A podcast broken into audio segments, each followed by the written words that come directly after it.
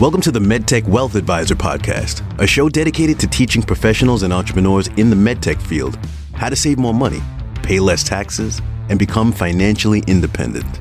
Join certified financial planner, professional Matthew Nelson, as he draws from years of experience and speaks with guest experts to solve the biggest challenge aligning your money with your values while thriving in the mission driven world of medtech. Hello, welcome to the MedTech Wealth Advisor podcast with your host, Matt Nelson. Matt, good to be with you. I understand we're going to be taking a look at your market outlook for the year. That should be interesting. Yeah, I, I'm I'm uh, looking forward to this episode as well. The last last episode, basically, we were talking about some equity compensation. Mm-hmm. Uh, specifically, we had a series going on restricted stock and restricted stock units. Right. And we'll, we're still going to come back to that, but I just thought this was kind of timely so that listeners could kind of hear this maybe in the late January, early February timeframe. And today I've got with me my partner, Matt Finley. So everybody gets to meet him. And it's you know, if, if you remember in, in a past episode, we talked about how he joined me a few years ago and we've just uh, become create this kind of symbiotic relationship. He runs the investment portfolios and t- handles all of the economic outlook and and a lot of the technical details on how we set up the models. We'll sit together and and do you know some investment committee work. But uh, I figured today we just kind of treat it as a bit of an interview. And uh, and you know, frankly, Matt, you wrote a great article that's out on our blog post. And so that's what kind of prompted this, just our, our outlook coming up. So we'll go through that. But anyway, welcome to the show, Matt. Thank you. Thanks for having me. Bill, I'll, I'll throw out something, just a, a, little tidbit about Matt. He actually started out his career in this in, as a scientist. So kind of in the science background. Oh, well, that's a lot more common than a lot of people would think. And there's yes. a lot of people with graduate degrees in science that end up going into quantitative analytics, yes, the financial markets. No, I, I love it, and and actually, and I think that contributes to just his understanding of a. He's kind of got an engineering type brain and and, and the science brain, and so. Mm-hmm. I may be on the more emotional side, and Matt kind of ke- keeps us tempered. So that's that's a good good relationship that goes on there. Good yin and yang going on. Good. Yeah, we try. We try. That's right. Well, good. Well, so I, I think what we're going to do today then is is um you know we'll look at just what we're thinking for the upcoming year um you know I, I like that matt tends to try to simplify economic concepts for our clients to understand we're not going to get overly detailed we're going to try to keep it high level and really we just from an investment philosophy standpoint i want to emphasize that we're not talking here about should you be timing the market or jumping in or out we'll talk about how we do things later but this isn't just in general it reinforces what we're doing. We tend to stay invested for the long term. We just mm-hmm. may sometimes take a little bit less risk, or it, there's times when it feels uh, like it, it makes sense to take slightly more risk. But Matt likes to say a foot on the gas or a foot on the brake. You know, which, which sort of phase are we in right now? But anything you wanted to add, Matt, before we jump in and I start peppering you with questions? I think the big thing on that is, um, you know, we look at we like to look at long term economic data not short term issues. Uh, and so that allows us to have, you know, really that long term investment view. You, you, mentioned that we stay invested, and that's true. Um, there's not a scenario where we go to cash in the whole portfolio. And when we have a long term bullish setup, we want to take advantage of that. And same thing when we feel things are exhausted. And we try to stick to history to data and and what's going on. Yeah, good. Well, so let's let's jump in. We're like I mentioned, we, this is kind of modeled off of the the article you put out as a as a market overview here at the end of the year. So you know, you started off talking about really there's kind of three points. You talked about a focus on inflation. There's some optimistic areas we're looking at for 2024, and then there's also some risks we're monitoring. And so, you know, let's just start with the the inflation piece of it. What what did you mean when you you kind of talked about we have a of the focus is still on inflation? So obviously, inflation's been the story now since 2021. Uh, and 2022 is where the market certainly responded to that, specifically because of a very strong increasing inflation environment and the Federal Reserve's interest rate policy towards that. Just real quick, while interest rates go up, the Federal Reserve tends to want to increase. Uh, I'm sorry, as inflation goes up, the Federal Reserve wants to increase their interest rate to try to slow that down. And so, a really high inflation environment over the last couple of years, the Federal Reserve raised rates at the fastest pace ever. Uh, and that certainly affects the stock market and the bond market, housing, you name it, anything tied to interest rates. The end of last year turned out to be extremely strong fourth quarter in the markets. And that was because the Federal Reserve had shown that they were going to stop raising rates and are going to begin reducing rates in 2024. How's so, that playing out so far, Matt? That part. Yeah, so you know, 2023's fourth quarter was one of the best fourth quarters in the history of the stock market. S&P, the Dow, pretty much everything rose during that time, including bonds. And so that's in anticipation of the Federal Reserve reducing rates in 2024. Now there's a discrepancy on on what the Fed Reserve is saying they want to do for rate reductions in 2024 and what the market's anticipating. And that that could be a reason why the start of this year has been a little volatile, pretty flat so far, could potentially go down for a little bit, but the stock market is extremely efficient. And so the second the stock market is anticipating something, it's going to price it in sometimes within minutes, oftentimes within 2 or 3 days. Yeah. And so that's what fourth quarter was. And now we're here in first quarter with the first potential rate cut being March uh, or possibly June. So I think the stock market this year is still going to be focused on inflation, but really focused on the Fed Reserve's policy towards that inflation. Sure. Okay. So I mean the the trend is still continues to be down. I think targets are around 2%, maybe you were saying earlier. Correct. So the Federal Reserve has a goal of 2% inflation, and that is on something called the PPI, Producers Price Index. Uh, what we typically see in the general news or financial media is something called CPI, Consumer Price Index. And while they're similar, they're not the same. CPI currently is sitting at 3.9%, so still quite a ways above the 2% threshold, but it is trending down and we'll probably start with a two later in this year. Hmm. PPI, on the other hand, is already in the two range. So there's not a significantly further move that has to be made to meet the Fed's target. Got it. So that so how are we going to get there? I mean, is that is it going to be mostly Fed driven or is the market just going to find its way?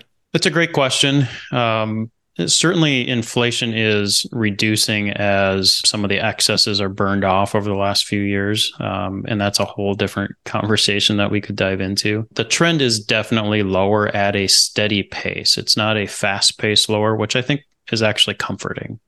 Um, while we rose really fast, we've been dropping a little more steady. And to me, that means it, it's a little more real. And that's going to give the Federal Reserve the room to begin reducing rates. And of course, the way we see it is there's a couple of reasons why they're going to be able to reduce rates.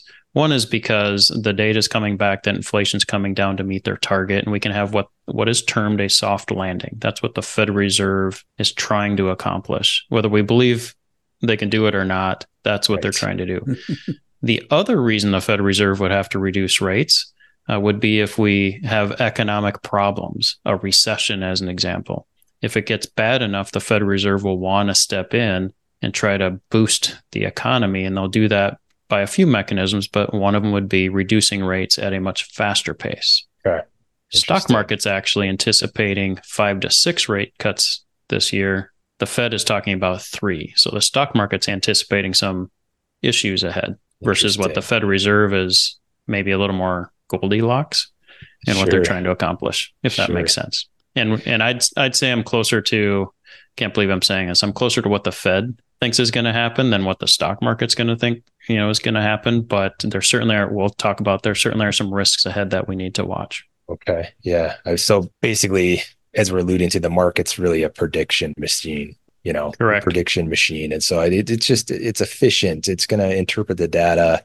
The stock prices tend to already be moving in the direction of what's predicted because it's a voting machine. It's a giant voting machine. And um, you know the rule of thumb is four to six months ahead of time is where the stock market runs. And that's certainly played out here with the inf- uh, interest rate conversation almost to a t. Yeah. Yeah. We have that conversation a lot with clients that are worried about risks uh, at the present day and the present news and then we have to step back and say is that possibly already priced in? You know? So well let's let's move on to you know so that's the inflation side of thing the, the focus but we have some optimism ahead and you alluded to some of that. You know at the risk of being redundant we've got market valuations was an area we wanted to go over. So what are you thinking about market valuations? And when we say that clarify what market you're talking about. We tend to to stick with the S&P 500 when we're looking at the broad market or valuations. It's a good representative of our economy on the stock side. While market valuations are high and they certainly in the fourth quarter got maybe a little too high, prior to that they were they were really within range of the long-term norm and that can be debated because it depends on what time frame you're looking at. If you want to look at a 10 year you want to look at a 50 year certainly if you look at an 80 year window everything's really high. But in modern times so which which i would classify from the reagan era through today so early 80s to today we're not that highly valued uh, in the stock market. There certainly are stocks that are very highly valued. And for that reason you can look at historical data and see that while returns might not be outrageous over the next few years, it's not pointing to negative returns just because valuations across the entire market are so high. Sure. And so that's okay. what I was pointing out. And also, a reminder I wrote this article mid December before a, a good part of the market run up, which changes valuations on a daily basis. Sure. Okay. So if I just kind of reinterpret that a little bit for for listeners, what, what you're saying is look, sure, you can point to, there's all kinds of data that will point to, oh, the stock market is overpriced. And of course, after any period of run up, they come out of the woodwork. You know, the prediction machines come out, just everything is going to crash.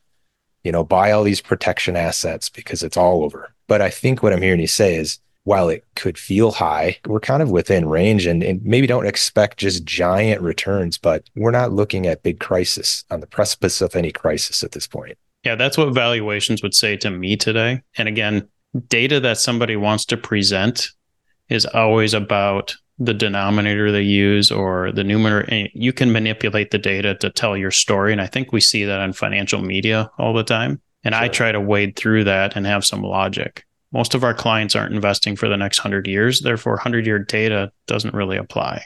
Uh, yeah, there you go, Bill. There's the there's a scientist uh, coming out there. Definitely, Your data.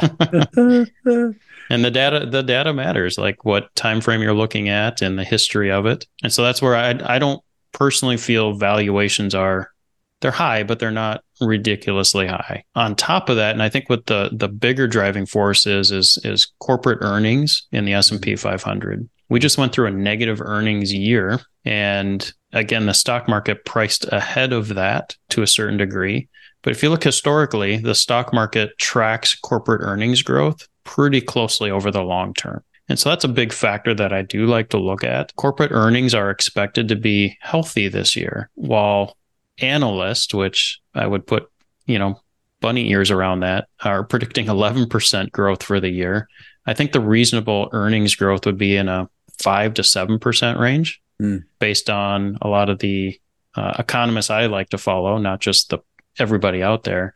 Uh, and I think that's more reasonable, but that's a healthy growth. And that doesn't mean the stock market will grow six to seven percent, but company earnings are growing. And if company earnings are growing, then the stock market will grow. As long as we're a, a growing economy, we're going to have a growing stock market.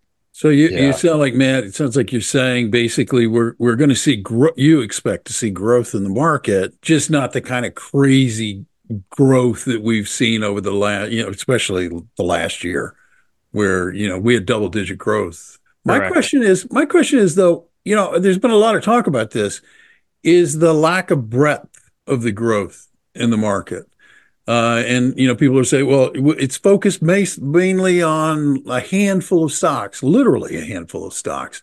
Do you see the? Do you see that breadth expanding? Do you see we, us having breadth? I guess is what I'm really asking. Really, really great question. Um, I see that as a positive moving forward. Oh, um, oh, good. What what I mean by that is we didn't see significant par- participation in the other stocks of the stock market. Right. That doesn't mean that we're negative last year because I believe the remaining 490 stocks of the S&P 500 were still positive around 10%. percent mm hmm The top 10 drove the S&P 500 to 24% returns. The Dow was at 13.5% return last year.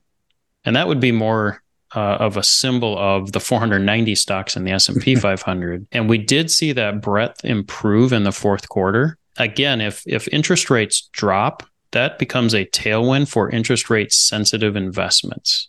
So your the rest of the market is much more interest rate sensitive because they hold more debt to run their company. Mm. So as rates come down, that should really help the stocks of those companies to improve because their debt cost should go down, their profits therefore potentially can go up and that should reflect in their earnings which should reflect in people investing in the company or being having more appetite to invest in that company. So i do believe we'll have greater breadth ahead. It might not happen first quarter this year but i believe by the time we're talking a year from now we'll see better breadth in the market. That would be great. That would be great actually. It's needed for a long sustainable yeah. market right? It is. Yeah absolutely. yep. Yeah, well, okay. So, I mean, maybe that actually might be a good segue into some of the risks that uh, that we're monitoring. I know one was, as we look through the article, you know, a strong but slowing job market, and so speak to that a little bit. What you're seeing there. Yeah, so we've we've seen a trend, um, an ongoing trend of uh, the job market deteriorating a little bit. The question is, is if it is if it's enough to be of significant economic impact, or if it's just a natural cycle. It appears for the moment that it's more of a natural flow because there's actually some good data underneath. We have one of the highest participations in under 35 employment that the country's ever had. What's hmm. driving the unemployment likely to go higher here in the coming months is that 65 and above it has one of the lowest participation rates in our history, which makes sense. We we've of seen course. a lot of that age group say enough's enough, I'm done right? Yeah. And that age group also participated in the greatest economic expansion the United States has ever had. So they have more nest egg to be able to make those decisions. The troubling factor is we're seeing a deterioration in the full time jobs and a lot more having to hold two jobs scenario. And so that falls that- into the next topic, which is the pinch consumer. Mm. So if it's harder to make the dollar, and the cost of goods are significantly higher, which we know they are. Since mid to late 2021, general CPI inflation is up 19%. But if you look at shelter inflation alone, most people are paying in some cities as much as 50% higher over that same time in just their rents. Yeah, it's incredible. In fact, I think maybe something we're seeing right now is in the auto market. And so because interest rates have come up so dramatically here in a, in such a short period of time, the co- a common loan rate now might be double digits, 10, 12%. Even if you have stellar credit, 800 credit, you're still getting a 7% auto loan. And right. that's completely different than just a couple years ago. And so, yeah, and that pinch consumer idea, I mean, man, if you've got the uh, the general, we'll just say, um, you know, the, let's just say the typical wage earner that's just trying to buy a car to get to work, and the, you know, having a twelve percent interest rate, that that takes a lot out of the pocket to buy other discretionary goods. Correct. And if they don't live in a house because they can't afford the 30 year mortgage on a house today, they're having to rent. And if rents are, even if they're 30% higher, that's a significant amount. We all know energy costs, whether it's uh, gas to heat your house or electricity to turn on the lights, is significantly higher over the last three years. And then food, if you have anybody more than yourself to feed, it's a significant impact on a family. So we've actually seen consumer debt at an all time high on a dollar basis, but on a percent basis of total wealth by consumers, it's still at historically low numbers certainly off the bottom of you know because coming out of covid everybody got their covid checks and they couldn't do anything. They couldn't travel. So right? So people were the, like historical savings level. Well there's still a trillion dollars in savings in consumer accounts right now. Man, wow. so we're not quite at that precipice where it's a big concern but there are pockets of obviously concern out there. Sure. Well actually you mentioned all that money in the, the savings accounts. Interest rates was something we are going to talk about. You had talked about it as a risk but what made me think of it right there was if people are finally earning some money on their savings accounts, isn't that a good thing? Like, I don't like tell tell us why the interest rates are such a risk. It's a good thing if you're getting paid 5% on your money in your bank again, which we are now. For better part of a decade, we were paid almost nothing, but not if the cost of the dollar for everything else is, like you were just mentioning on a loan, is higher than that. Sure. So, what consumers really need is for interest rates on debt to go down, whether it's their credit card, a car loan, a home, below what they're getting on their dollar. And that's, you, you can only achieve that by locking in a two, three year you know, CD at your bank or a, or a US Treasury because as rates come down, so will what they pay. Sure. Yeah, that's true. But the interest rate risk I was talking about is um, if inflation stays sticky and the Fed doesn't reduce rates or doesn't reduce as fast. So I, I mentioned earlier that the market's kind of pricing in around six rate cuts, and the Fed is talking about three. So if the if the market's at six and it's already kind of hyped up six, but we only do three, the market has to price that back. Got so that it. creates a that creates a risk in the market. Back to that voting machine idea. So the market's already voted the the prices up, and then oh no, that's not true. Let's pull those back. Correct. Yeah, absolutely correct. And Dr. Kelly at JP Morgan, he's brilliant economist. You know, he's talking as much as 150 basis points or 1.5% reduction, but their target is 75 to 150. So that fits right in that Fed is at 75 and the market's at 150 essentially. The market's actually pricing in a little more than that now.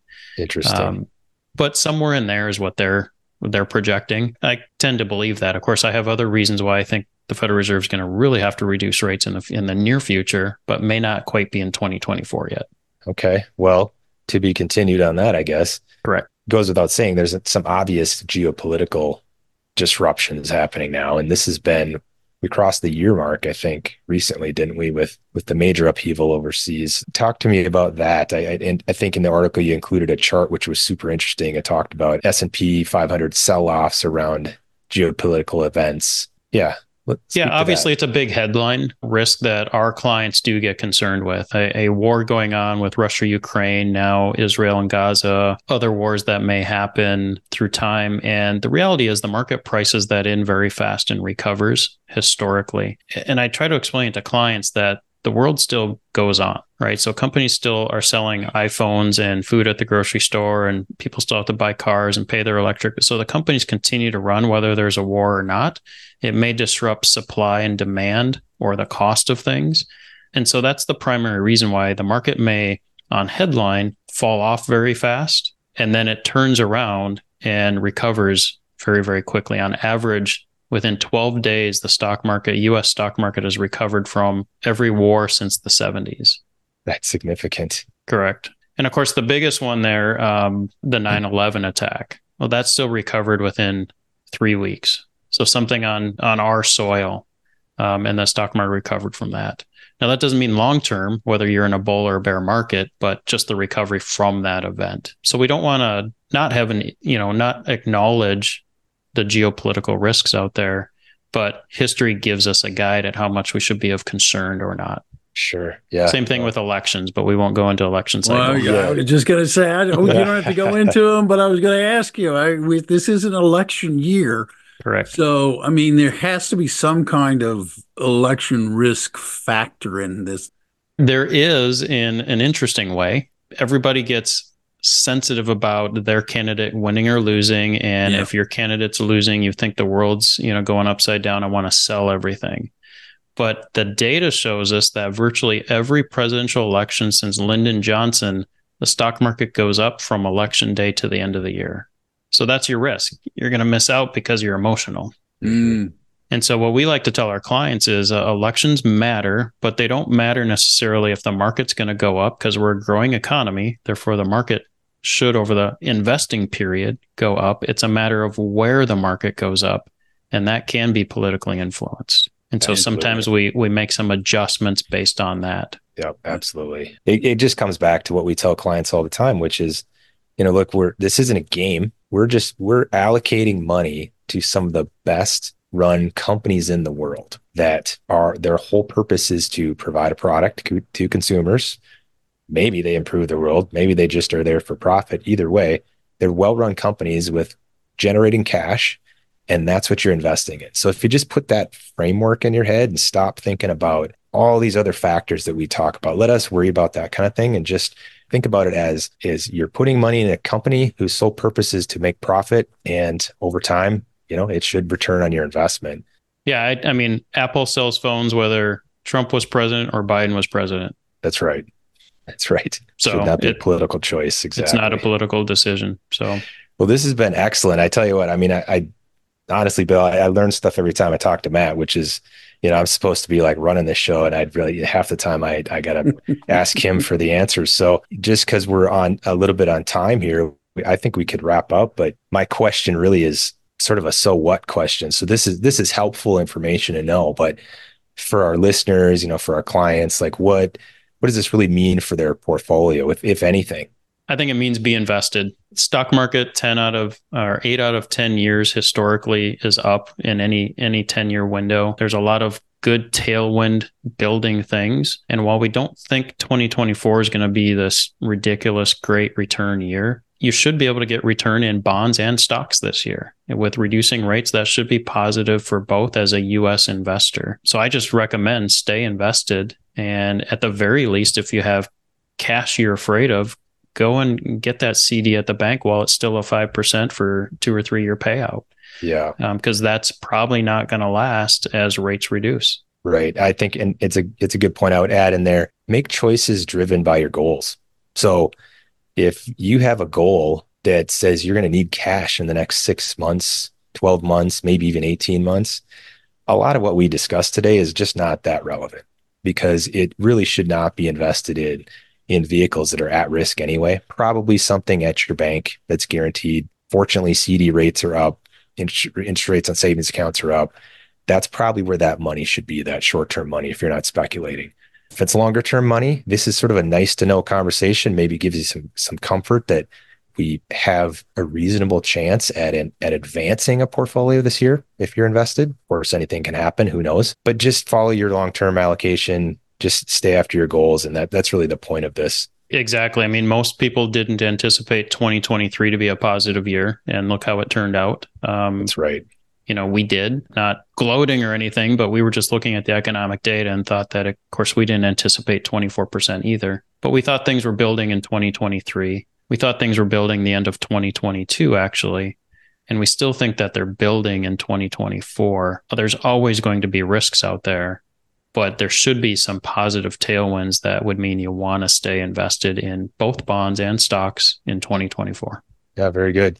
Well, Bill, I think that kind of wraps up where we want to go. I mean, I'm I'm I'm super glad Matt's joined us on the show, and we're going to have him back. We'll probably get into our investment philosophy, I suppose. Matt, we'll we'll go back and forth on that a bit. And uh, anything else you want to add before before we close out, Matt?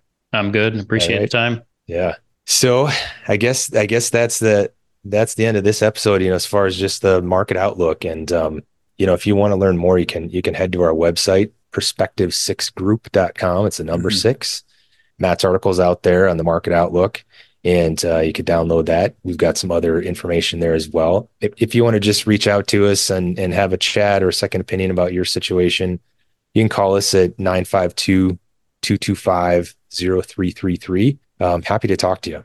Yeah, that would be great. Good conversation. And, you know, market conversations and market outlook conversations are always interesting because there is a very real dynamic at work in a market about where we're going to go and what what what might happen.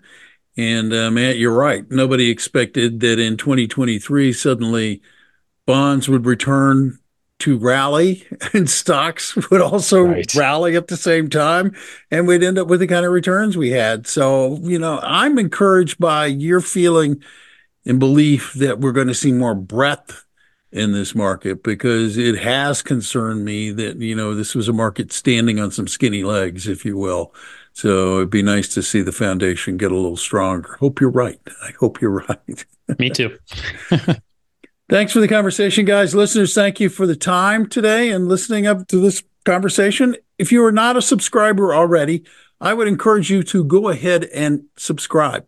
It's easy and it's simple. That way you don't miss another episode of this podcast. On behalf of Matt Nelson and everybody at the Perspective Six Group, thank you for taking the time to listen. I'm the producer, Bill Tucker, wishing you a great day and reminding you that you have a choice you can go out and make it a great day or not. It is your choice. Have a good one. Thanks. Thank you for listening to the MedTech Wealth Advisor podcast. Click the follow button to be notified when new episodes become available. Visit our website at www.perspective6group.com. or give us a call toll free at 888 591 9770 or locally at 952 225 0333. And don't forget to click the follow button to be notified when new episodes become available. The views expressed are not necessarily the opinion of Osaic Wealth Inc. and should not be construed directly or indirectly as an offer to buy or sell any securities mentioned herein. Investing is subject to risks, including loss of principal invested. Past performance is not a guarantee of future results. No strategy can assure a profit nor protect against loss. Please note that individual situations can vary. Therefore, the information should be relied upon when coordinated with individual professional advice. Investment advisory, insurance, and financial planning services offered through Focus Financial Inc. Securities offered through Osaic Wealth Inc. Member FINRA forward slash SIPC. Osaic Wealth is separately owned and other entities and or marketing names, products, or services mentioned here are independent of Osaic Wealth.